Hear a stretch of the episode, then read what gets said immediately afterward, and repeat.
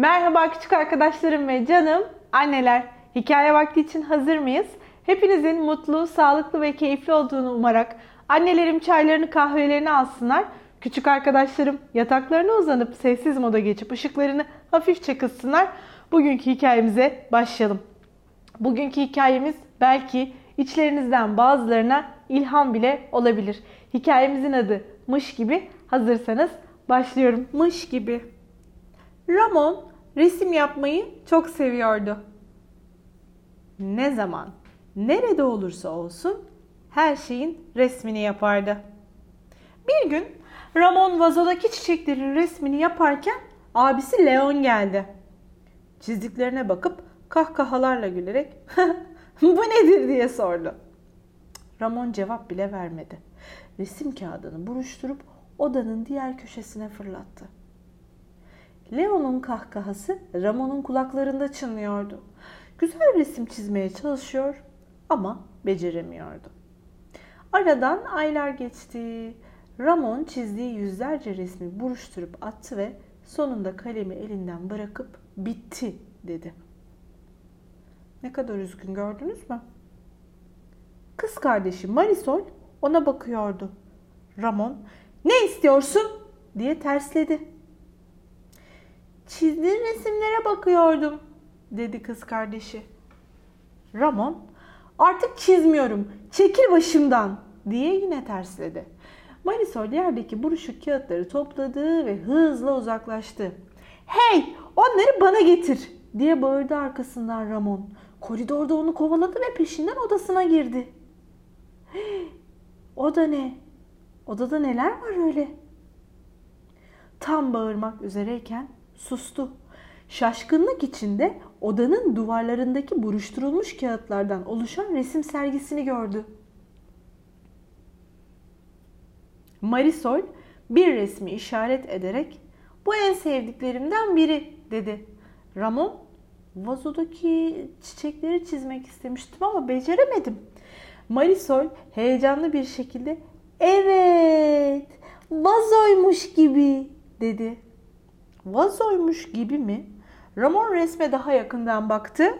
Sonra Marisol'ün duvarlara astığı resimleri dikkatlice inceledi. Artık onları farklı bir gözle görüyordu. Evet, nokta noktaymış gibi görünüyorlar dedi. Çünkü Ramon'un artık bakış açısı değişmişti. Gördünüz mü? Kardeşi bütün resimleri duvarına asmış odasında. Ramon üstünden bir yükün kalktığını hissetti. İçi enerjiyle dolmuştu. Daha önce düşündüğünün tersine yeni fikirler sel gibi akmaya başladı. Artık aklına gelenleri hissettiği gibi özgürce çiziyordu. Ramon çevresindeki dünyayı tekrar tekrar çizmeye başladı. Mış gibi resimleri çizdikçe kendini iyi hissediyordu.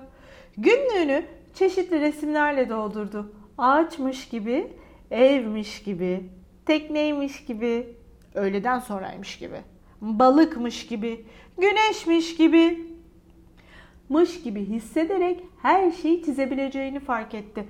Barışmış gibi, heyecanlıymış gibi, hmm, budalaymış gibi.